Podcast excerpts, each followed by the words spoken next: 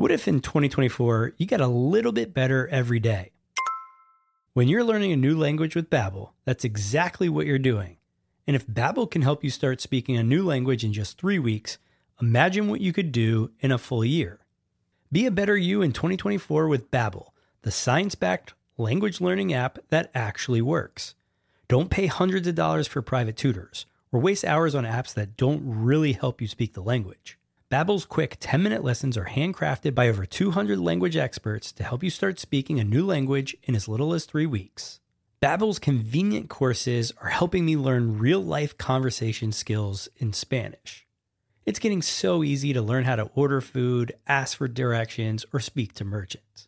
Studies from Yale, Michigan State University, and others continue to prove Babbel is better. One study found that using Babbel for 15 hours is equivalent to a full semester at college. Babbel has over 16 million subscriptions sold. Plus, all of Babbel's 14 award-winning language courses are backed by their 20-day money-back guarantee. Here's a special limited time deal for our listeners. Right now, get 55% off your Babbel subscription, but only for our listeners at babbel.com slash SPP. That's right. Get 55% off at babbel.com slash SPP. That's spelled B-A-B-B-E-L dot com slash SPP. Rules and restrictions may apply. How do you feel great on vacation? Like really good? Easy. You go to Aruba. You'll spend your time relaxing on cool white sand beaches and floating in healing blue water. You'll immerse yourself in natural wonder and find your center on an island where things move at your speed. You won't just feel great, you'll feel relaxed, renewed, and ready for life. That's the Aruba effect. Plan your trip at aruba.com. The podcast where we talk to smart people, but not necessarily done by smart people. That is an awesome question. This one goes down probably on one of my top five. Hey, I like nutrition. I like to eat food. This is the coolest thing ever. We're going to do this forever. I wish I paid more attention in that class. You know, I'm going to be honest, I don't understand that. As a man, I just I don't get it. Welcome to smartpeoplepodcast.com. Hello and welcome to Smart People Podcast, conversations that are continuing to satisfy your curious mind, even when you might be losing your mind cooped up in quarantine somewhere. By the time you're listening to this, though, I don't know. I don't know. Depending on where you are in the world, maybe you are uh, getting out there, experiencing the wide world again. Speaking of which, I'm curious, you know, we've kind of stayed away from covering the coronavirus or things like that primarily because we like to think of ourselves as an outlet to learn things maybe outside of the norm, you know, um, not mainstream, not, I don't want to say clickbait, but, you know.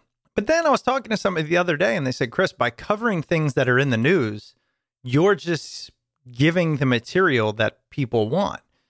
And it made me question maybe we should, right? Maybe we should follow quote unquote the news. And I'd love your take on it. So feel free, email us. Uh, you can email me, Chris at smartpeoplepodcast.com. Guarantee you it gets read. Um, so Chris at smartpeoplepodcast.com. Tell us what you want to hear more of. And do you want to hear more about things like the coronavirus or health or viruses in general, the spread, pandemics, whatever, because we can go get experts. That said, this is an episode that I think will kind of break you out of that monotony. Uh, we're interviewing Coach Dana Cavalea. He wrote a book called Habits of a Champion Nobody Becomes a Champion by Accident. And Coach Dana is a highly sought after high performance coach. He spent the majority of his career as the director of performance for the New York Yankees. In 2009, he led the team to a World Series championship. And that year, he was voted by his peers as the top strength coach in Major League Baseball. He wasn't just the strength coach, though, he was the performance coach. You'll hear, as he talks about in the interview, his job is really to help these fine tuned athletes be the best they can possibly be. Well, that's great and all, but personally, my favorite part might be the story of CC Sabathia in a bathtub, right? Or Mariano Rivera throwing a cutter. And if you don't know what I just said, I'm a diehard Yankees fan. I have been since I was about six, and I think I knew what baseball was and what it was to root for a team. And so it was really fun to talk a few things Yankees. But even more than that, we talk about mindset. We talk about how we can all reach that elite level in whatever we look to do. And we do that because Coach Dana currently, yes, he works with high level athletes, but he also works with universities, organizations, CEOs, executives, you know, a wide range of people really to help them become what they want, who they want. And so I'm really excited to bring you this episode. I want to remind you now's a great time to give us a shout out on social media if you're up for it. Let people know hey, if you want to check out a podcast that's got tons of episodes, a lot of great guests, and no, it's not all about coronavirus, head to smartpeoplepodcast.com. We'd really appreciate it if you'd share the news and or support us at Patreon. You can go to patreon.com slash smartpeoplepodcast and for as little as $2 a month, you get cool perks like you could have asked Coach Dana a question. Uh, if you support us there, you get access to all of our guests and you can ask them questions and you get ad free episodes. That's patreon.com slash smart people podcast. If you're thinking about it, if you've thought about it for a while, go ahead, stop what you're doing. You can do it on your phone in about one minute. All right. Happy to bring you this, as always, something to improve your life, expand your mind and stoke that curiosity. Here it is, Coach Dana Cavalea, as we talk about his brand new book, Habits of a Champion. Enjoy.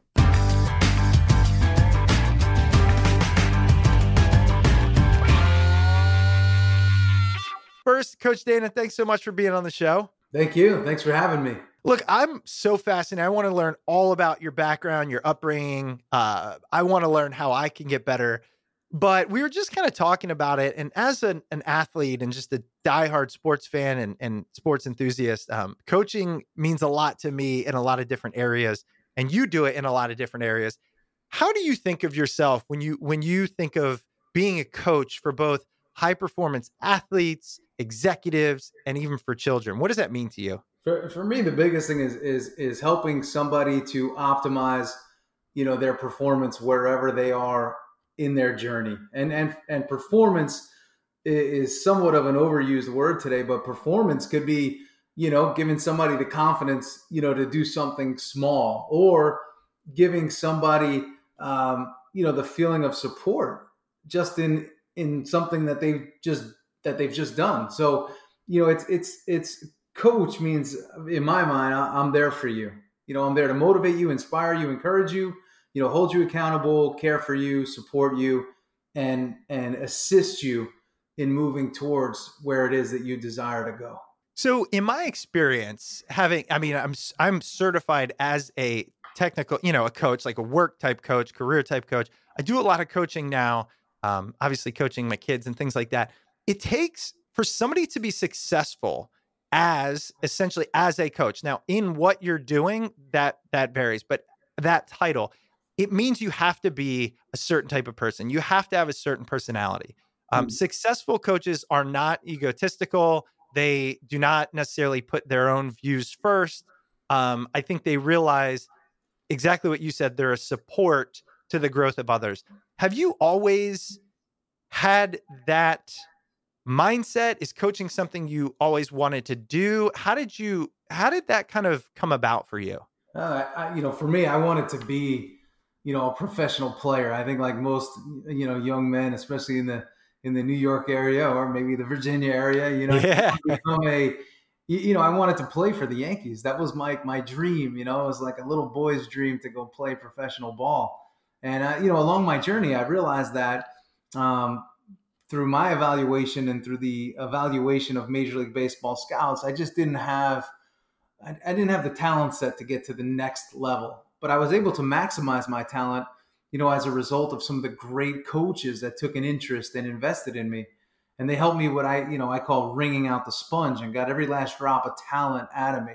Now there were some bad coaches too that hurt my confidence. Um, I felt like, you know, they just sort of set me back, and and I allowed them to because I was around them too much and too long. But ultimately, you know, the great coaches had a had a really positive impact on my life and and I never forgot that and I said well what an amazing career path if you can help people advance themselves and really you know, take advantage of every ounce of talent that they have and and help them get to their next place. And that's that's how I I sort of fell in love with coaching. And even today, you know, that's what keeps me going is when your people go on and have success. It's an amazing thing, you know, when the company that you work with, you know, hits certain thresholds and levels. Um, you know, it's just uh, it's it's an amazing and, and very rewarding career path. Absolutely, and you know, look as we, you and I have talked about it. I don't know how much I've talked to listeners about it, but literally, you know, have been a diehard Yankee fan since I was about six years old, and uh, I was in you know upstate New York with all my cousins, and I could tell you probably every player from like the 1993 roster uh, uh, in comparison to the 2010 roster of the Yankees. But um, point being here, you know, I know what it's like to grow up with that dream, and so maybe from a from a selfish perspective, I'm curious on what your baseball growth was like. So, you know, where did you excel? Up until when did you excel? And then what do you think held you back from going to the next level? You know, I, I excelled as a young player. Um, you know, I was able to play in college, um, but I but I got to a point. I, here's the thing with baseball: it's such a mental game more so than just the physical. So you know, my running speed was good. It wasn't great. My ability to hit for power was was really good. My ability to hit for average wasn't so good. You know, my arm was above average, but because my speed wasn't great, my defensive ability was somewhat questionable as an outfielder. So when you consider all those things, it's like I'm good here, but I'm not great here. You know, I'm great here, but I'm good here, or I'm bad. You know, so so the average of my game allowed me to you know, play Division One level in the Northeast, um, and more of a Division Two, Division Three level in the Southeast, and where it's more competitive. So, so I knew my ability level, and every time I tried to climb, you know, because I didn't have the talent, I had the work ethic. I didn't have the talent. It would eventually creep into my mindset, and I was trying to to to play at a level I just couldn't get at and eventually you know you get to the point where mentally it starts to have negative effects on you because you're trying to push and you're trying to understand it and you're trying to figure it out and the day i figured it out was the day i said you've gone as far as you can go it's time to think about what's next mm. and and that was the day that i that i figured it out because when you're meeting so much resistance and you keep hitting this wall and you know you're doing the work you also then have to have the conversation of knowing when it's time to move on and do something else. Well, and that's what I'm fascinated by. And this might be a wormhole that listeners can or can't understand. I mean, so many people are athletes, so I think they get it. But like, I know very clearly for me, kind of my road in the same way you're talking about it. I mean, defensively, I literally think I could have played at almost any level. I mean, I was always winning defensive awards. Um, it, you know, my hands, I think, from a defensive perspective, were just they were something that always stuck out. Uh, I couldn't hit for shit, and it was a, it was a mindset. Like that's why I fully get it. I mean, I, I feel like knowing what I know now, if I could go back and be 18, I think I would have been able to go even further. Um, but I had a fear. I had not, you know, I didn't have like an attack mindset. I had uh, a scarcity mentality. So, you know, oh, if I, I struck out, am I going to strike out again and then go over three that day? And if I do that three days in a row, what happens to my average? And like, you know, so I'm just curious from your perspective, um, especially having gone on to to coach professionals, do you think you could have like worked your way through it if you had different uh coaches or different opportunities? Or do you think there is just a physical barrier that the vast majority of us hit and nothing would get us past that? Yeah, I do think that there's there's a, a talent ceiling for each of us, and we have to know what that is for us. And and you know, having worked with players up close and personal like Derek Jeter and Alex Rodriguez and Mariano Rivera, there is a definite uh, talent gap that exists between them and let's say 98% of the population that never gets a chance to to get to that level. It is they have ability and talent that is far greater than the average person and the above average person. There there's wow. a, a definite talent ceiling and you know you can work all day long and you're never going to get to that level. Their their natural level of talent is just that much higher than the average person and when they start working, the gap becomes even greater. I mean, given the work you do with kids and the work you've done with professionals, what do you think creates that gap? I mean, there's so many theories these days, right, on when to start them. And I know a big one now is instead of kind of going towards one sport when you're younger, that the best athletes go towards many. What's your theory on this talent gap? Yeah, well, um, I, I, think it's exactly that. You know, people say, you know, is talent made or are you're born with it? And really, what I've seen, again, you're you're definitely born. We all are born with different levels of talent for different things. Now, these guys that go and play the highest level, most of them they they are born with a higher level of talent now, if they don't work or they're lazy or they have bad habits, that does, you know, it gives the opportunity for someone that does work to to close the gap. You know what I mean? Um, mm-hmm. So, so talent is listen. It's a blessing if you have it. It doesn't guarantee you anything except a. It's like uh, the equivalent of giving somebody a five to ten second head start. You know, that's already mm. fast. Yeah, yeah. You know, it's funny when I think of Yankees. So you mentioned Rivera. So when I think of Rivera, I think of somebody who, eh, you know, I mean, look, I think he's the best closer in the history of baseball, but sure, it could be debatable, but that's my take. But um, he really did it off of one pitch and the mentality. I think if I were to ask you, I would imagine you would say his mindset was really what made him extraordinary. But it seems like that is something that could be learned. And I I know that that's the outsider's incorrect perspective, but how hard is it to throw a cutter? Yeah. Well, it's to throw a cutter is not hard, right? But every cutter cuts differently. And and here's the thing, you know, when you understand the body's physiology and the makeup of the body, you know, everybody's got different levels of tension in their body, so they're able to get different angles. And based on the angle that you get, you know, with your arm, will also help determine how that ball cuts. So he had a gift you know, for that ball to cut the way it cuts. Um, but but at the same time, you know, again, you could have somebody that has that sort of cutter but doesn't have the same mindset, and the cutter is far less effective. They can't throw it for strikes.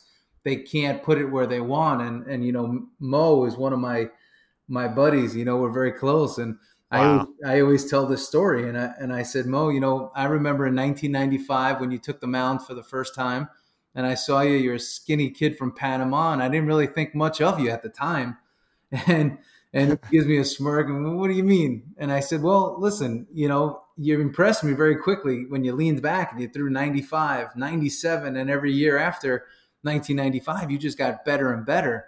And I said, but I got a question for you now. And this was just a couple of years ago. I was at his house in the off season, stretching him in his basement, and he goes, um, I said, how do you do it? how do you do it? And he goes, buddy, do what? I said, how do you get it done in the biggest situations with high pressure? Mm-hmm. And he mm-hmm. says, buddy, I do three things. He goes, number one, I slow everything down. Number two, I quiet the noise. And number three, I throw one pitch at a time. That's how I do it.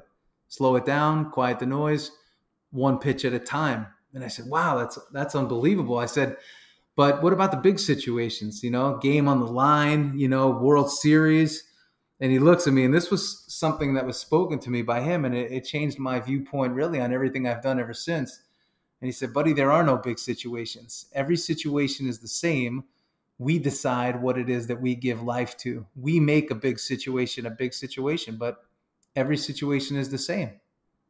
And i said wow that's really powerful. I mean how many times are we in a meeting or are we doing something that maybe we haven't done before but we make it this gigantic thing and it's like it's just a thing. It's just another thing. And now a word from this week's sponsor. This week's episode is brought to you by mint mobile. I got my first cell phone with one of the big wireless providers geez 20 years ago maybe more and honestly i've hated my monthly bill ever since but then i discovered there's another option that could give me the premium service i'm used to at a fraction of the cost I could cut my wireless bill down to just 15 bucks a month and save hundreds of dollars by switching to Mint Mobile. For anyone out there who's looking to save without sacrificing service, switching to Mint Mobile is a no-brainer. For customers that hate their wireless bill, Mint Mobile offers premium wireless for just 15 bucks a month. By going online only and eliminating the traditional costs of retail, Mint Mobile can pass significant savings on to you. Every plan comes with unlimited nationwide talk and text, plus crazy fast 4G LTE. And you can use your own phone with any Mint Mobile plan and keep your same phone number along with all your existing contacts. And if you're not 100% satisfied, Mint Mobile has you covered with their 7-day money-back guarantee. Switch to Mint Mobile to get premium wireless for 15 bucks a month. John, this sounds awesome. What do I need to do? Glad you asked. To get your new wireless plan for just 15 bucks a month and get the plan shipped to your door for free, head over to mintmobile.com slash smart. That's mintmobile.com slash smart. Cut your wireless bill to 15 bucks a month at mintmobile.com slash smart. And now back to the episode. It's so, gosh, that is really powerful because I'm sure everybody listening was just walking through those moments in their life. Like, what is the big thing for you? You know, so I we were talking about I do a lot of corporate workshops, and there's there'll be times when it's with executive groups, high pressure, high money, high stakes, high requirements, and like I have this mental battle. Chris, yeah. you've done this hundreds of times before, but this one's different. Don't screw up, but you got this. And, you know, and I, I can totally get that when in reality, it's just the thing. Like it's the same thing. I mean, the same way you're throwing a pitch, you're giving a speech, you're, you know, executing XYZ. That's really interesting take on it. Yeah, it's it's pretty cool because we, like you said, we can all go through these moments, even things that we've done a, a hundred times, and we're like, why do we still get crazy?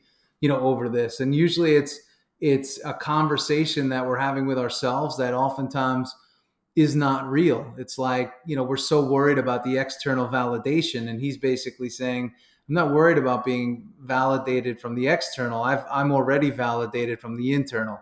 And mm-hmm. and that's how he goes about doing what it is that that he does and what he did and and why you know he was the best best in the world at it. When you see most high performers that get to that sort of exceptional level, even in business. You know, there's something special about those people, and they're usually extremely convicted individuals, oftentimes confused with arrogance or you know ego, but there but there's a level of conviction and and an energy that they put out that others that others don't, and it could be very intimidating. Well, look, I want to talk about how you were the director of performance of the Yankees, especially when they were winning the World Series. But but while we're on this topic, like wh- everything you just mentioned, so can perform under pressure, uh, you know, best in the world, etc. And then when you said, and oftentimes it can be perceived as ego.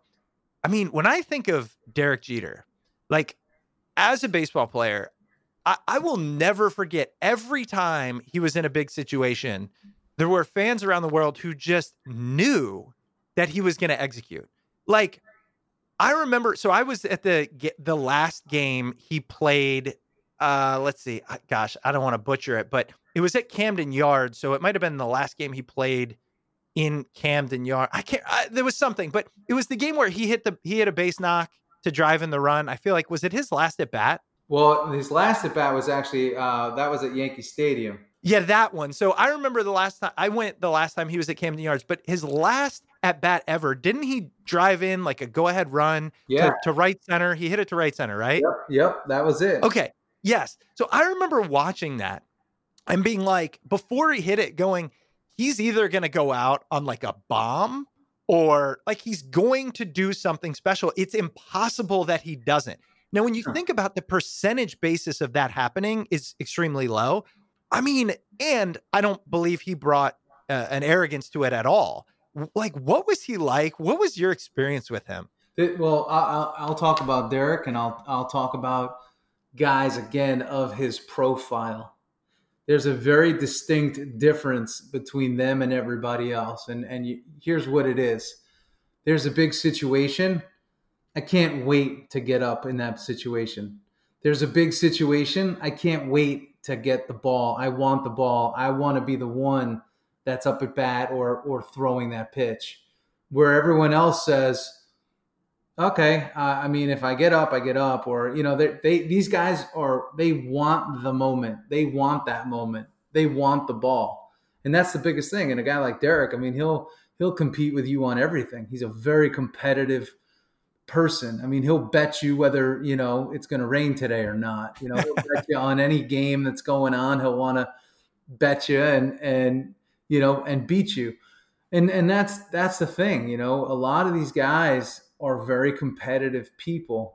Um, but the best of the best, they know their talent and they actually really want to they want to beat you. They want to win. That's what it's about. And and it's a it's an attitude and it's a it's a swagger. And um, you know, it's it's amazing to see and the energy that comes with them and off of them is is pretty amazing. So I want to talk about that because, you know, as the director of performance, I'm sure you dealt a lot with mindset as well as I know you dealt with kind of the body. Um, but you know, and as a as a former player, you know that it's easier to say than to do, right? Like if you were listening and you weren't an athlete, you can go, well, how hard is it to just get to a, a mindset where you want the ball? But like it's it's I mean, I, I think it's just not in some of us, myself included. Like in in those sports, I I never had that. I was always like, if I get up, I get up. But like best case scenario, maybe I walk. Like that was just, you know, that was just the mindset. And it's horrible to say that, but I I know that now. Um, is that something that can be taught? How what is it that that gives them that mindset? Uh, and what can we take away from it? I think what gives them the mindset is that they're they're doing what it is they are supposed to be doing, right? So they're they're living in complete alignment. It's like, hey, here's my gift, here's what I'm great at, and and I'm doing it at the highest level. So so they don't really doubt that anything really. They don't doubt themselves. And on the other end, you know, they're living in in such clarity and simplicity that they're not trying to do too much um, but I found the best of the best in terms of players.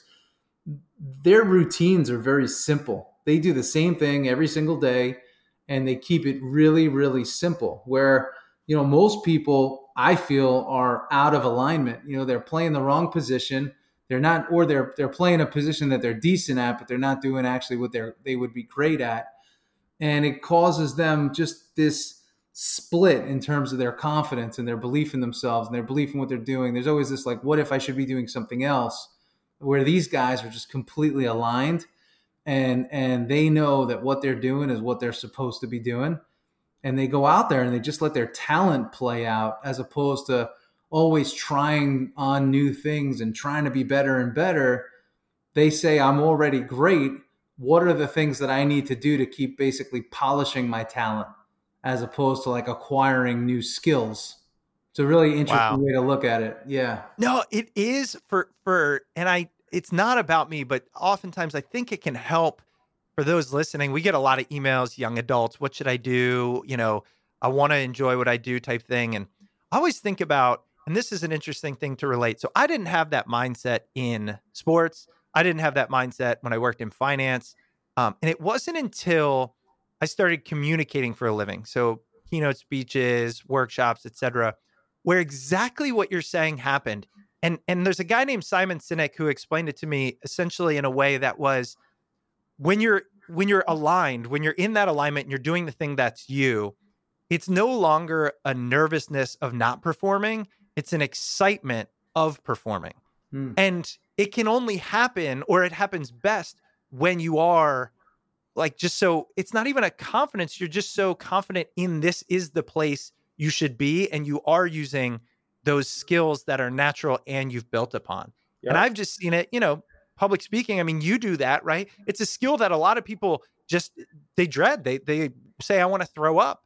And i'm like that's just so interesting you know? yeah, but i never looked at it in this perspective in the paradigm shift of sports versus that. Yeah and I, and I love that. And you know for me this is something that i always say is uh, you know, I do speak, but I'm a coach that happens to speak. I'm not a speaker that happens to coach. So, like, I don't look at speaking as anything other than coaching.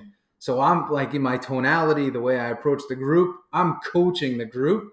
And for me, that that puts me in alignment because I'm a coach, right? So, and and for you, it's it's the same thing. You're whatever your best way of communicating is, you're aligned to that, and then you feel great um, because and you're you're giving your best. That's such a good point. I think as a message for everyone, it's just you know instead of seeking, I want to be great at this, kind of recognizing I don't think you'll be as great as you can be unless you have aligned with you know natural talents, gifts, abilities, passions, joy, pursuit, all of those things.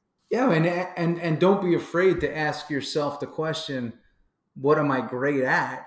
And if you come to an answer, a lot of people they know what they're great at and the first thing they do is like I don't know if I could make that a career or uh, I don't know if I could monetize that. And it's like, listen, when I first got involved with with training, I was like, how do I do anything with this? And then you realize when you allow your passion to take over and and people feel that um, opportunities present themselves. And it's what's really great about leading with talent first and leading with natural ability first is that you're actually not thinking about financials first.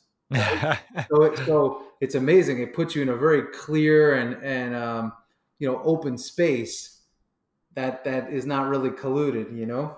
I man, I do know, and I have to say this just because I know twenty five year old me would listen to this interview and be like, all right, damn it, guys. Like, I hear what you're saying, but I don't know what that is for me. Like, I'm never going to find it. I've searched, I've tried. And I, I know from my perspective, my advice is always experience as many different things as you can and pay attention to both yourself and how others perceive you in those experiences. Because yeah. that's how I found out communication was the thing I was good at. It was other people saying it to me. So I'm curious from your perspective, what advice do you give? I'm sure you get asked this when people are trying to find the thing that they can and want to excel at. Yeah. Um, you know, one thing I always say is it's like people saying, I'm trying to find my passion. One thing I always say is that passion, you don't find it. It's it's already within you. You just have to bring it to the surface.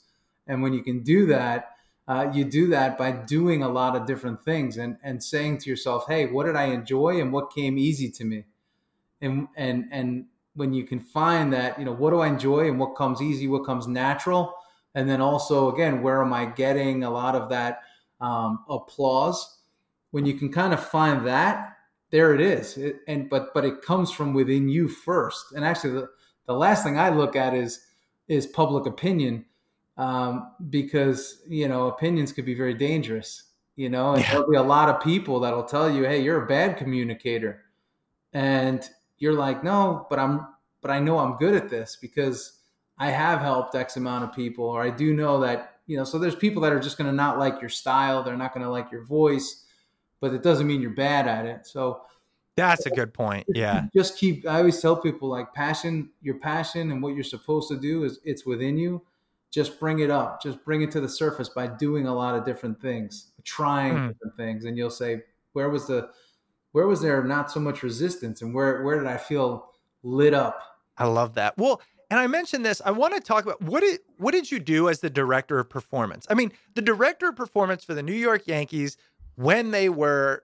you know in one of their primes is is a really cool title i know you were voted by peers as top strength strengths coach in MLB, um, receiving the Nolan Ryan Award. I mean, a lot of accolades in a very difficult industry. So, first, I'm curious, what did you do in your time specifically with the Yankees? Yeah, so the, the way the, the, the industry of professional coaching works at the professional level is I always say the day you start, it's like turning an hourglass over, and, and it gets faster, the sand at times, it gets slow. Sometimes it appears to, to have stopped, but it's always moving right? So so you have to take advantage of the time that you're there.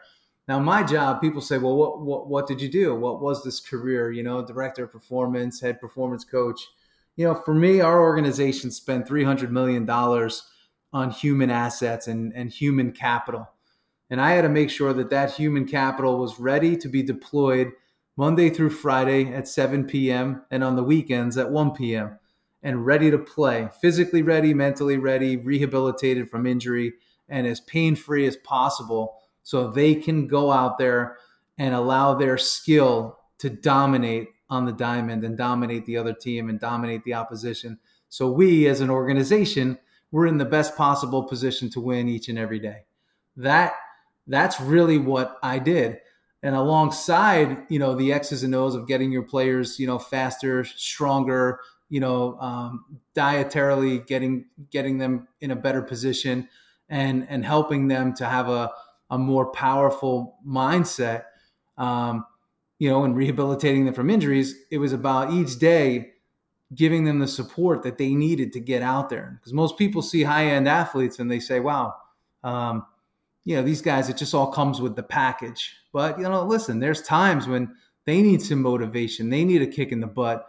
Um, and it was my job to make sure that that I was giving that to them and always giving them the feeling that, hey, we're a team and I, and I support you in what it is that you want to do. This episode is brought to you by BetterHelp. Listen, we're all sitting at home. We've had a lot of time to think. And as you're doing that thinking, are you thinking about that there's something that's preventing you from achieving your goals? Are there things that are interfering with your happiness? If so, you have to check out BetterHelp. BetterHelp will assess your needs and match you with your own licensed professional therapist. It's online, so it's super easy. You can connect in a safe and private online environment, and because of that, you can start communicating in under 24 hours. Listen, this isn't self help. It is professional counseling, and you'll have the opportunity to send a message to your counselor anytime. You'll get timely and thoughtful responses, plus, you can schedule weekly video or phone sessions. And the best part is, you don't have to sit in a waiting room. You can do this all online. If you want to reach out and talk to someone, BetterHelp has licensed professional counselors who specialize in depression, anxiety, relationships, self esteem, and family conflicts and you don't have to worry. Everything that you share is completely confidential. Best of all, it's a truly affordable option. Our listeners of Smart People Podcast get 10% off your first month with the discount code SPP. So why not get started today? Go to betterhelp.com slash SPP. That's B-E-T-T-E-R-H-E-L-P dot com slash SPP. Simply fill out a questionnaire to help them assess your needs and get matched with a counselor you'll love. That's betterhelp.com slash SPP. And now back to the episode. Because so, wh- oh, go ahead. No, I was going to say it's a tough business. You know, these guys, you know, the average career in the big leagues is like five years or less. Wow, that's crazy. I guess yeah. you don't so you don't realize that in the MLB. Yeah, imagine you're you're you know you've been working your whole life your dream comes true. You're in the big leagues at 22 and you're out by 27. What do you do from 27 to, you know, 85 or 90? That's a lot of years. And, and your primary skill set, um, uh, you know, it's no longer valued at the highest level of sport anymore. So the one thing that came easy to you, you can no longer um, utilize at that highest level anymore because the organization found somebody better. Yeah. So that that's a real, you know, mind trick.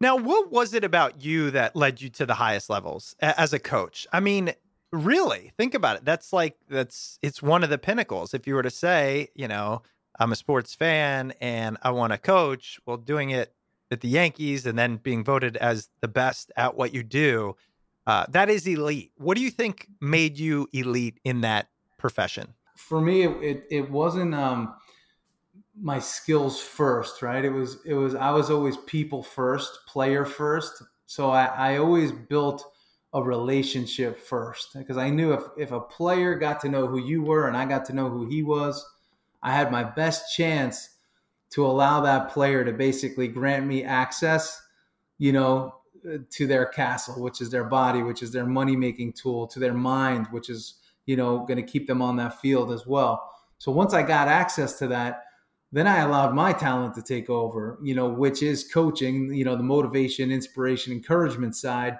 But also I worked as a physical coach. So something that always comes easy to me is taking people out of out of pain, physical or mental pain that that they're enduring, you know, from from injury or from even psychological uh, pressure that they put on themselves. So I got a chance, you know, to do that um, each and every day once I got access Let me let me ask you about the physical side. It's something that physical strength I don't think we cover enough, and it's an area that I struggle with just from uh, motivation. I I don't like being sore. Um, and actually, one of the things that I've dealt with recently is with all the travel and then eight hours a day on your feet, talking, you know, trying to get a, a group of adults engaged is really hard. So when I come home and I, I want to do physical things, I don't like, especially lift weights. I just really can't, but I need to. So, um, for the everyone out there who wants to be in better physical shape, you know, what recommendations do you have from both a healing perspective, also a motivation perspective? Yeah, so you know, it's it's there's a couple different parts to it, and the one thing is, if you want to compete in the world of business, I, I always say energy wins. So you're not training just for the six pack anymore. You're not training for you know the biggest biceps in town you're training your body for energy. So you got to look at the body and say, hey, where am I not getting an energy return on my body? And what I find is, you know, most people like you, you just said, hey, I'm traveling a lot. Well, the first thing is you're probably locked up. So do you even need to be lifting right away? Because think about what lifting is. Lifting is contraction. Contraction is oh, shortening. When you shorten, you're already you're already shortened from the sitting and the traveling. So you need to actually be thinking lengthen so for for most executives and most leaders that I work with, the first part of any sort of you know transformation, executive transformation, life coaching transformation, you know exec you know uh, business transformation is personal transformation as it results you know as it relates to your physicality. So if I could get you longer, if I could get you leaner, and I could get you a better energy return, you're going to feel better about yourself because everybody that gets longer and gets leaner and gets lighter, you know, starts to feel a little better about themselves. And there starts to kick in the energy, there starts to kick in the confidence. So, all right. Well, listen, I got to cut you off because this just turned into a coaching session. Okay. I have to. I got to do this because, because I know the people that listen, like you know, the people you work with, um, executives, eh, successful people, intelligent people, people on the go, traveling, etc. Um, when you say things like, uh, energy return, my ears perk up because it's been one of the things I've fought against my entire life was sustained, uh, easy to go by energy. Hmm. So, in all of your experience working with all these high performers who who you know we all find a way to turn it on during the day it's just how we get there whether it's coffee and all this stuff um how do we increase that because i am a firm believer in what you said energy is the way to win yeah. today in a lot of areas. Well, well, here here's the thing. Uh, circling back, and, and I do this a lot, right? I, yeah. I, every every question that you have has a little bit more depth to it, believe it or not. And you know, what's a big word today in corporate America, right? It's burnout. It's you know fatigue. You know, these are these are real things, and it happens because it's it's trying to take advantage of your body's energy that it doesn't have so it's like you just said, hey, I could I could saddle up when I have to. But I'm asking you, hey, what is it costing you to do that? When you're fried, when you're tired, when you're lethargic and you don't have the energy, and now you have to just saddle up and bring it anyway, you could be depleting your body so much that you eventually can't get that energy back right away. It's not like I could, oh, I'll just get a good night's sleep tonight and I'll come back tomorrow it could take you days, it could take you weeks. For some people, it could take even months. Uh, so if they keep going into a depleted energy source, they're going to be shot. And and that's the importance of this. And again, for some people, getting started, it's not about just these all out, you know, CrossFit or boot camp type training sessions. I work with some executives, you know, that are that are in growth mode, trying to continue to raise money. Um, it's exhausting dining and but it's about just getting uh, them to start something, and it could just be working their soft tissue in their body. You know, um, anything from massage, which is therapeutic, stretching, which is therapeutic, saunas, steams, baths, hot tubs, all of that. Like, don't dismiss the therapeutic side and say, well, it's not exercise. A depleted body really benefits from those modalities and it's really? really important. Yeah, it's it's oftentimes more important. I work with an executive that I worked with, uh, a founder of a company, um, you know, multi-billionaire years ago, and I gave him this formula. I said, "Hey, let me ask you this: Do you know anybody? You know, you hear the story all the time. Skinny guy, you know, very successful, Type A. You know, runs three to five miles a day. Boom, drops dead of a heart attack. We all know that yeah. guy, or in the business world, we've heard about him or her. And I said, he's the result, or she's the result of a very simple formula: stress plus stress equals stress. So now you got a body that's stressed, tired, depleted, Type A, so always hustling and always hungry then that person says, I got to train. And they're going to start pushing them. They're going to try to run. They're going to try to lift. They're going to do something to push again. That's the body interprets that as stress.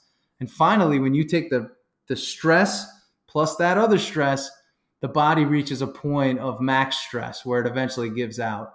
So it's not always about the exercise, it's not always about the training. Oftentimes, it's about what are we doing to regenerate and recover the body physically and mentally and that has a greater energy return on a depleted and fatigued and lethargic executive than than anything more so than the five mile run more so than the boot camp the spin class the peloton and all of that and people you know, don't think about that well and this is why this is fascinating i mean i found it, this really started as a professional um, in college physical activity piece of cake and and then as a professional, and I see this with a lot of people I know, and one of my favorite quotes is there's people that work and there's people that work out. Nobody does both. I love that quote and I I use it, but um what I was getting to is we're we're at the level you you mentioned, right? So um fatigued kind of on a constant basis and it's actually for real world reasons. So these executives, they're not complaining.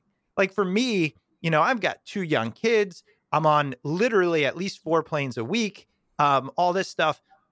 Point being, everybody, or not everybody, a lot of people listening have this story. Could you walk us through maybe how you would approach it with somebody with that profile? So you've got your type A, successful, working hard, uh, but feels like kind of constantly fighting that energy battle. Now, the biggest thing I start with with them is asking a question: what what's driving you, right? Like like what is it that's driving you? Because I want to know what's pushing you to work a schedule like that right and and it's not just to tell you you can't do it for me it's to understand who you are as a person and what your motivating it motivator is and what's driving you you know or what's pushing you so when i understand that now i know the type of person you know that you are right and and okay. for some guys what i have them do is it, it could start even just you know on the road hey where where can you take advantage of getting a massage, right?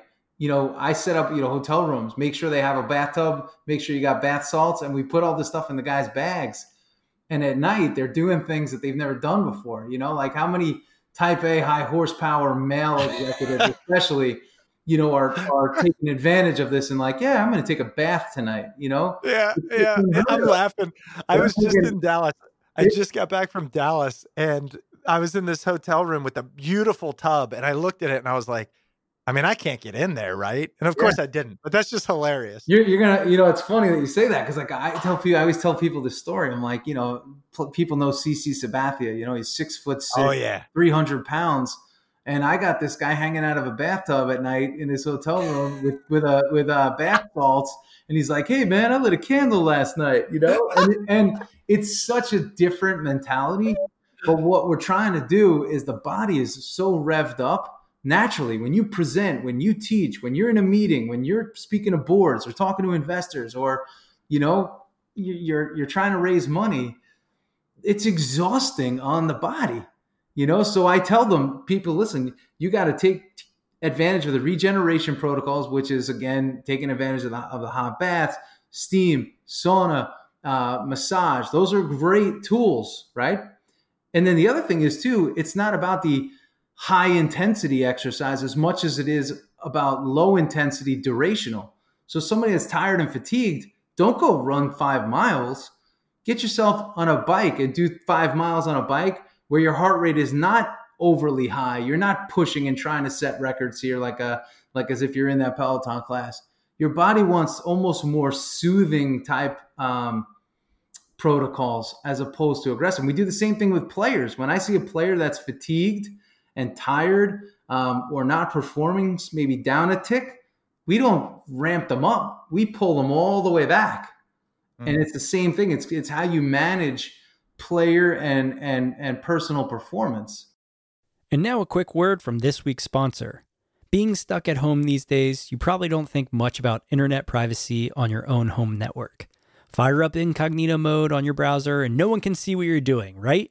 Wrong. Even in incognito mode, your online activity can still be traced. Even if you clear your browsing history, your internet service provider can still see every single website you've ever visited. That's why, even when I'm at home, I never go online without using ExpressVPN. I love ExpressVPN. ExpressVPN makes sure your ISP can't see what sites you visit. Instead, your internet connection is rerouted through ExpressVPN's secure servers. ExpressVPN also encrypts 100% of your data with best in class encryption, so your information is always protected. Use the internet with confidence from your computer, tablet, or smartphone. ExpressVPN has you covered on every device. Simply tap one button and you're protected. ExpressVPN is the fastest and most trusted VPN on the market. It's rated number one by CNET, Wired, The Verge, and countless more. So protect your online activity today with the VPN that I trust to secure my privacy. Visit our link at expressvpn.com slash SPP and you can get an extra three months free on a one year package. That's expressvpn.com slash SPP. One last time, head over to expressvpn.com slash SPP to learn more. And now back to the episode. You mentioned getting longer. And I think in a world where people are literally on the go, and so we're sitting in a car, sitting at a desk, sitting in a plane, sitting, sitting, sitting. Yeah. Um, that idea of lengthening, it really resonates with me. Uh, but, you know, when you say stretch, I, again, I just know people because a lot of us are similar. Yeah, we're not going to do it because we're just sitting on the ground, not getting anything done. Yep. So, what how do we get longer what do you mean by that what are some things that we can do and even tools if you have them things to go buy? you know yeah so like even now you know the i'm sure you, you've seen these advertisements for some of these tools that are out there these pulsation guns right you press yeah. in they pulsate the muscle. One is called uh, you know Hyperice is, is is one that you could take advantage of. Um, you know there's different tools to do that. And in doing that here's here's the reality right? In those tight muscles in those locked up muscles there's energy locked up in there. And if the body becomes short you're basically turning off what i call your energy channels. And again you're not taking advantage of what your body has to offer you which is crazy and i'm not saying you should stretch for 40 minutes a day that's that's not what but there's key areas, you know, while you're on the phone. I mean, I was just actually doing it two minutes ago while I'm doing this with you. You know, you sweat, you stretch your hip flexors, you stretch your quadriceps. Those are two areas that are extremely tight on on the traveling executive. We got to hmm. stretch them. It takes no time. I'm talking. You could be on a phone call. There's things that you can do uh, while you're doing other things. Nobody says you have to be doing this exclusively. And I know that that fast mind of the type A high performer has a very hard time staying singular, you know, and just doing something so slow and laid back, you know? Yeah. Um, so if you're going to do that too, you may want to find different times a day where you're already a bit out of it. You know, you may want to take that bath at night and then do a little stretching and then go right to bed because the bath does something what I call downshifting. It downshifts your nervous system which takes you from a place of excitement down to a place of relaxation naturally. That's the whole idea behind incense and um, you know uh, essential oils and all this kind of stuff. It's just to downshift your nervous system so you can get into a deeper state of relaxation which goes into the next thing. Most executives and most leaders, they always have something on their mind, so they can't sleep. So they wake up, they're not regenerated either because they spend so much time of their day in a heightened state that that becomes the natural state of their body. So when they go to bed, if their body gets too relaxed, they freak out and they wake up. And that's a big thing I'm, I'm hearing now with a mm-hmm. lot of the leaders that I work with. They can't sleep through the night or they get they're waking up at a certain point in time And usually it's because they're getting to these deeper levels of sleep and they freak out. The body's not used to being that relaxed. Oh, wow, like that's fascinating. Yeah. yeah. So crazy, right? it is really crazy. And I know, well, I'm assuming, so actually, I, I shouldn't make assumptions here. When you were doing this, and again, I know you do a lot of it now um, with executives. I just am fascinated by the athletic part and I know how it translates into the business part. When you were doing this with athletes, and uh, did you have mental and physical coaches kind of on your staff, or did you handle one of those areas, or how does that work? How's yeah, that set up? We, definitely, we had um, you know, we were one of the first teams to have you know mental conditioning, uh, you know, for players, and and again, it worked in a variety of different ways. You know, for some they wanted motivation. I worked a lot with the players on the mental side when they were dealing with injury and they were really down because you know, let's face it, their body, their body let them down in a sport where they needed their body. So yeah. a lot of of getting them to understand what was going on, why it happened, and then applying their their type A, you know, obsessive mindset towards getting better as opposed to focusing on, well, why did this happen? I can't believe this happened. We don't have time for that. At the end of the day, when you're dealing with the asset values that we're dealing with, we got to get these guys on the field. So we got to get that that that laser focus that they they come with naturally, focused on the right things. And that right thing is, you know, what can you do each moment to get yourself better, faster, so we can get you back out on the field. Mm. And that's what I was going to ask you. What are some tips that we can all use um, as it relates to mindset training uh, to be more effective in what we do? What are some things you see translate really well? Yeah, two, two, two things that I do is number one is I say you got to find what your trip wires are. So usually there's these repetitive themes that keep going on in your head that lead you down the same road oftentimes and oftentimes not where you want to go. So for some people it could be um, you know uh, financially like I know people that run their own business, you know, the first day of the month they got to pay rent, they got to pay payroll. That's a very stressful day um, and they look at it as such, and it just becomes very draining. So you got to find like, is it a financial tripwire you have? Do you have other issues that you know are causing you to to to be in a heightened state? So we got to identify what are those triggers for you, right? And the other thing I do is what's called my I call it mind mapping, where we keep a day to day. I do it in Google Documents. I don't do a, a handwritten journal or anything like that, but it's an ongoing document where we can start to trace what's going on in your head. Like, what are you thinking? Most people have no idea what they're thinking because they never take what's in their head and put it on, put it into into text and put it into mm-hmm. words. And when you could study, I, I love doing this. I do this with all the clients I work with. We look back over the course of a week, a month, um, two months, a quarter, and they can see where their head was at in every moment. It's the greatest data that you can have. It's the data of your own mind, it's the data on yourself, and it's what you're telling yourself. Because we have no idea, most of us, what we think, how often we think it, and the consequences of that thought. But your life is the consequence of what you're thinking. That's so it's so true and so fascinating because I I I can't even imagine like I'm almost scared to do that because I'm worried on how much I might beat myself up. And I'm sure that's really common. Like, do you notice uh, uh, an oftentimes a slant towards the, I don't know if negative's the word, but just being hard on ourselves people are, or is it the opposite in high performers? Uh, no, high performers are, uh, they beat the hell out of themselves. Huh. They, they never celebrate victory um, because there's always another victory to be had. And they're very, very abusive on themselves and there's definitely not a lot of compassion as it relates to themselves. But hmm. that they don't even know that they're doing it.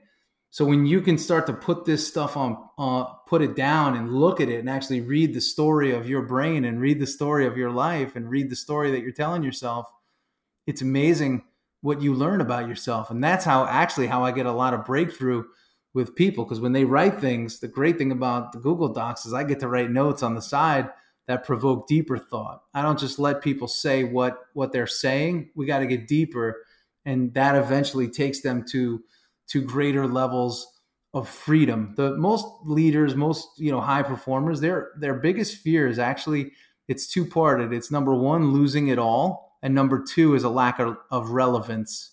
So, um, and and wrapped around that is their whole identity is oftentimes what they do, which again is just external. Uh, it's an it's an external validator, as opposed Absolutely. to you know yeah. get them to to reestablish confidence within themselves, and we started off by asking and finding out why they don't have it in themselves, and we build safeties. We do different tech things to create deeper levels of comfort with with the self and from there you build out of it. And this is again these are the things that you do with athletes. It's just it's not spoken about.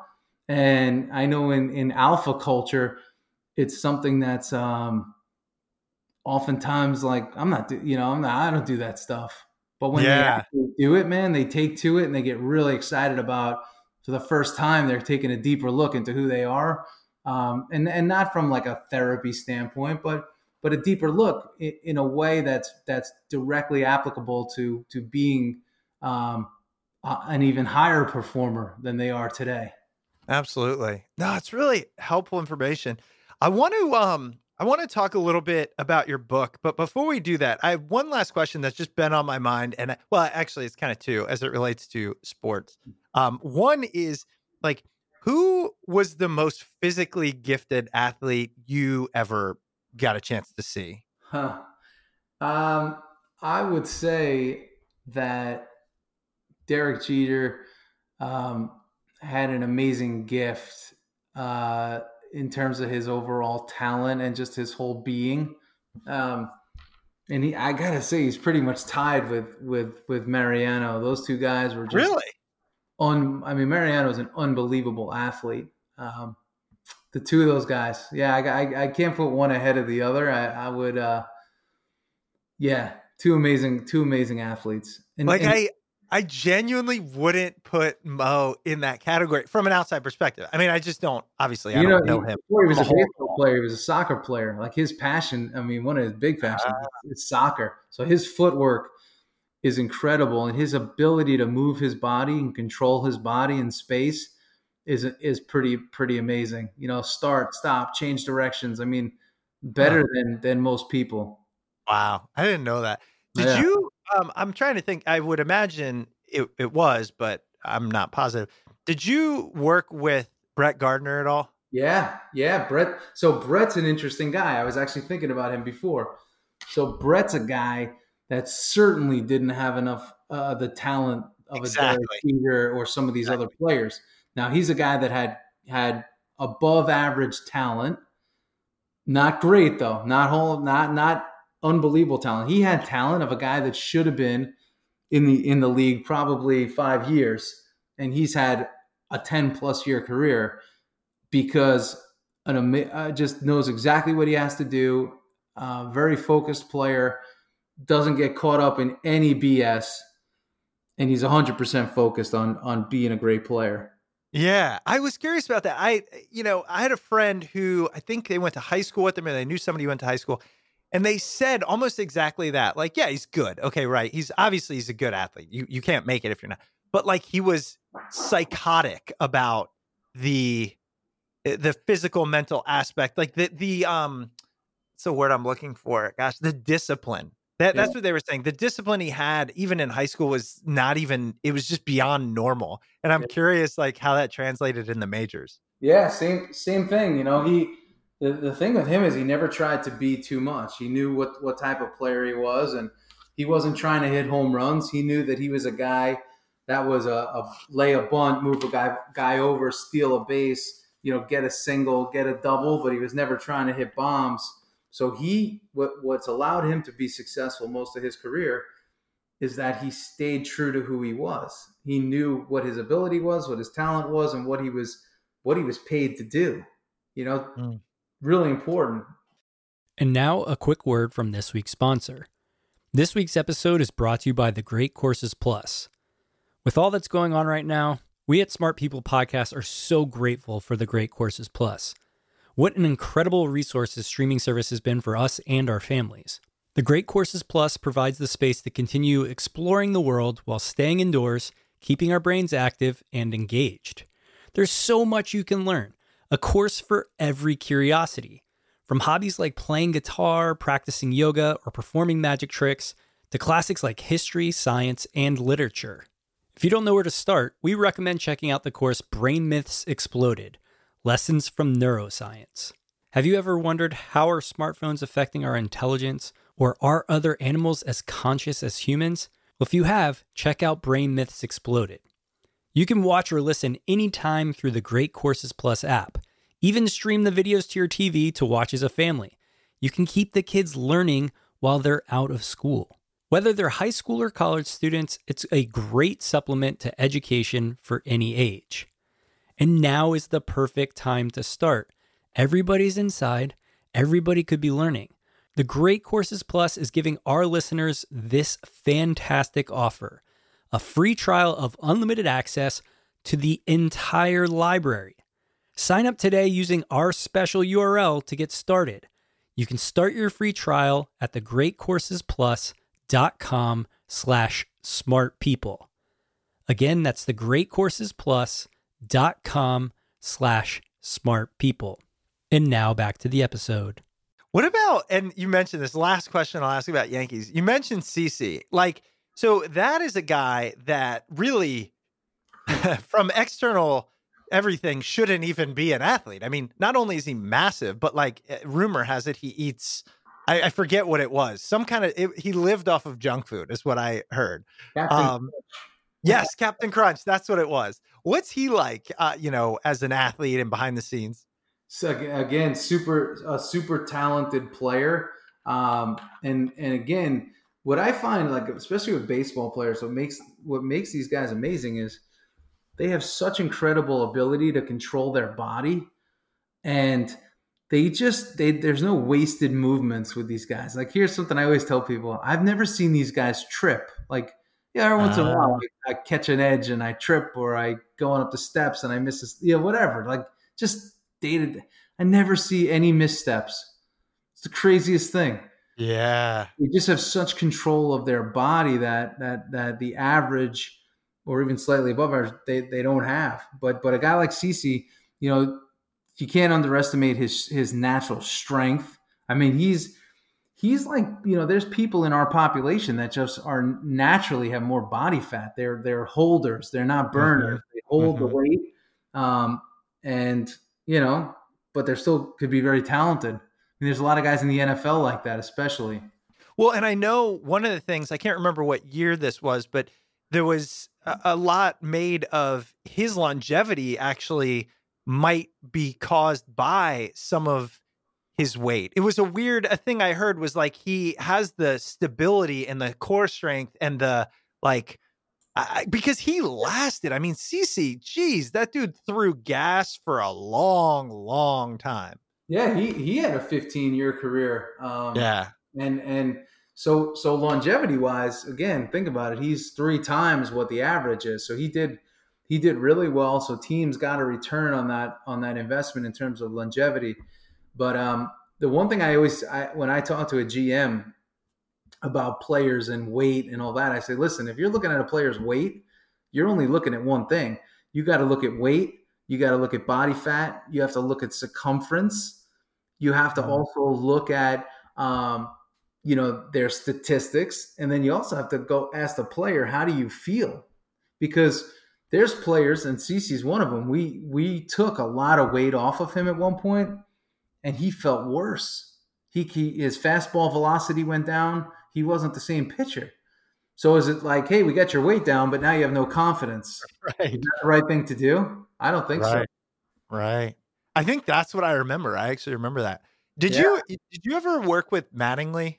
Yeah, I, he was really. I thought he yeah. was before you got there. He was before. Well, well, I worked with him as a coach, not as a player. Oh, right, right, right, man. Because yeah, like that's that's my guy.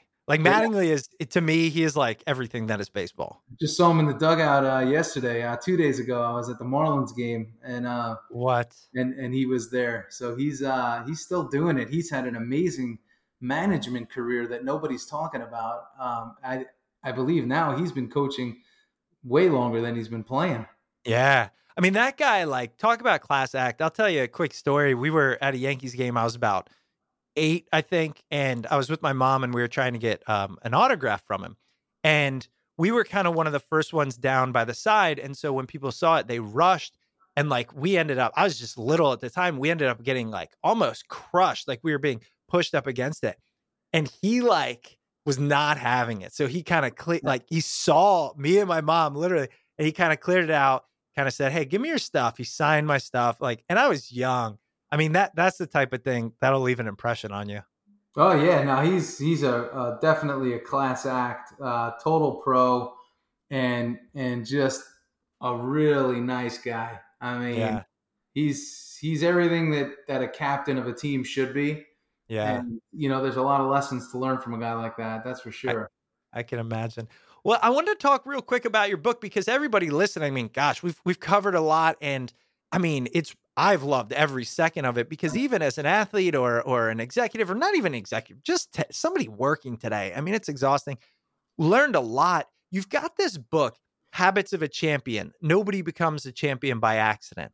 And you take a lot of what we're talking about and go in, into even more depth. So tell us like what is your favorite part of this book um, and and what do you think it can help the average person with? Well, when I wrote the book, um, I, I tried to write it as if it were to be more of a handbook than just a book. So it's like, you know, you can open it really at any page and there'll be a good lesson to help you reinforce, you know, your thinking to, you know, good positive thinking, but not like Pollyanna positive. It's like, hey, here's a story and here's the lesson. But it's something that you could usually apply directly to your life right now. And what got me what got me to write this book was, you know, as a coach, you're always looking for resources so you can provide your players with the best knowledge and the best, really just the best coaching possible. And I'd go through these bookstores and I'd, I'd purchase books on personal development, psychology, development, and I'd read the book. And I tell you what, I'd put the book down and I'd feel like oftentimes that I'm failing because I, I'm I'm not doing all of these things that the book says to do yet on how to be successful and this, that, and the other thing. And and on a day to day basis, I had a chance to work with some of the greatest sports talent and some of the greatest business talent in the world. And I, the way I saw them go about their business and about their work and about you know just their overall being, and what I was reading, there was a tremendous gap. So I said that that's a problem to me. I, I mean, hmm. so so what I did was I wrote I wrote a book that was much more real, organic, and honest, as opposed to just you know theory and classroom based development. I didn't want to do. I didn't want it to be that. I wanted to be real life development as opposed to classroom and, and theory. Well, and my guess, I mean, I just in talking to you for this hour, mean, look, I talked to a lot of people, but you were able to just identify things as it relates to coaching, strength, energy so quickly. Like this, hey, let's not get in the gym. Let's lengthen and slow down. I mean, it's like, yeah, even as soon as you said it, I'm like, damn, like that's kind of where I'm at right now. You know, so I could just, when you talk about being real, what people needed, I know that that's exactly what we've talked about on this interview translates into that book. And it's not kind of the theory or you know, uh, it's not something that's unattainable, which is really cool. Right. Because we, we want people, to, we want, I want you to win. I want you to experience what winning is because there's people that off, maybe haven't won in a while because of the pressure they put on themselves and these, the thing, they focus on all the things that they're not doing. And I just want to give people a few things that you could easily do, you know, to create that, that winning again in your life and that, that winning, uh, that momentum that leads to winning winning, yeah. winning, winning. And winning's a fun thing. It's a good thing. And it's it's something that I wish was spoken about more and and and positively because it's great. Yeah, I love that. And it's such a good message too. And I wanted to mention, you know, yes, we've got this book, Habits of a Champion, but you also have a podcast, Becoming a Champion with Coach Dana Cavalea. Is that how you pronounce it? Cavalea. Cavalea. So becoming a champion with Coach Dana Cavalea. How's that going for you? You enjoying that process? You know what? I, I, I, enjoy it, and and I, I you know I'm telling a podcast guy this, but I I enjoy it because I don't have any guests. I feel, uh, you know, I, I, I, I know that everybody's everybody. Well, not everybody, but a majority of people have have a lot of guests on their show, and that for me, I, I wanted to do something where it was more of a monologue um, and no longer than ten minutes. So yep. usually right around six or seven minutes, and it's just something a good, just some fuel for people to take with them uh, to go about their day. And and that's what this whole all of this is. You know for me my my whole thing is i want you to know that there's a champion inside you and it's your job to bring that champion to life. So whatever tools i could give you bring you um, and, and assist you with bringing that champion to life that that's the goal both physically and mentally I love that. And yeah, I mean, look, the reason we interview experts is because when we started, I just was solely in learning mode. And I thought, how can I learn from the best in the world? But I think the more you experience, the more you learn, the more you put yourself out there, the more you feel you have to offer. And it's just as much fun to share that information as it is to gain it. And that's just coming from me because I've thought in, over the past year or two, I think I also want to create a, a short monologue type one just to kind of simplify everything I've learned, which is exactly what you're doing. And it's cool because it's from athletes and business people and experts. It's really, really pretty interesting. So I'm yeah, sure yeah. people will go check that out. For, for, me, on another side of it, you know, I'm not as good of an interviewer as you. So I realize if I do the monologue, I don't have to do the interview. I can focus on the message, you know? I do. I love that. Because that's a gift too, you know, being able to to ask the right questions and keep the flow going. And like we started earlier, right? What what what is your position of strength? What makes mm-hmm. you the best and and and what's the best position for you to stay in alignment so you can have success? And and that's what that's that's what helps me drive a lot of my decisions.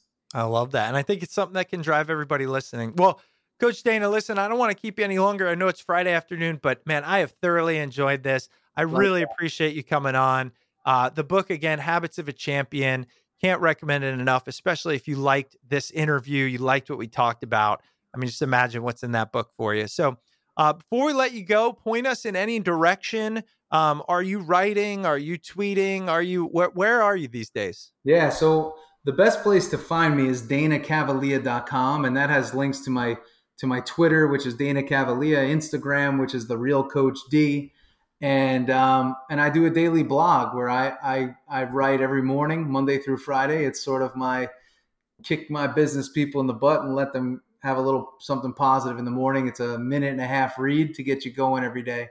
So that's that's my home base, danacavalea.com, and the book is on Amazon. All right. And we will link to all of that as well. So again, uh, Dana, thanks so much. I, I really appreciate it. Thank you. I appreciate it as well. That's it for today's episode.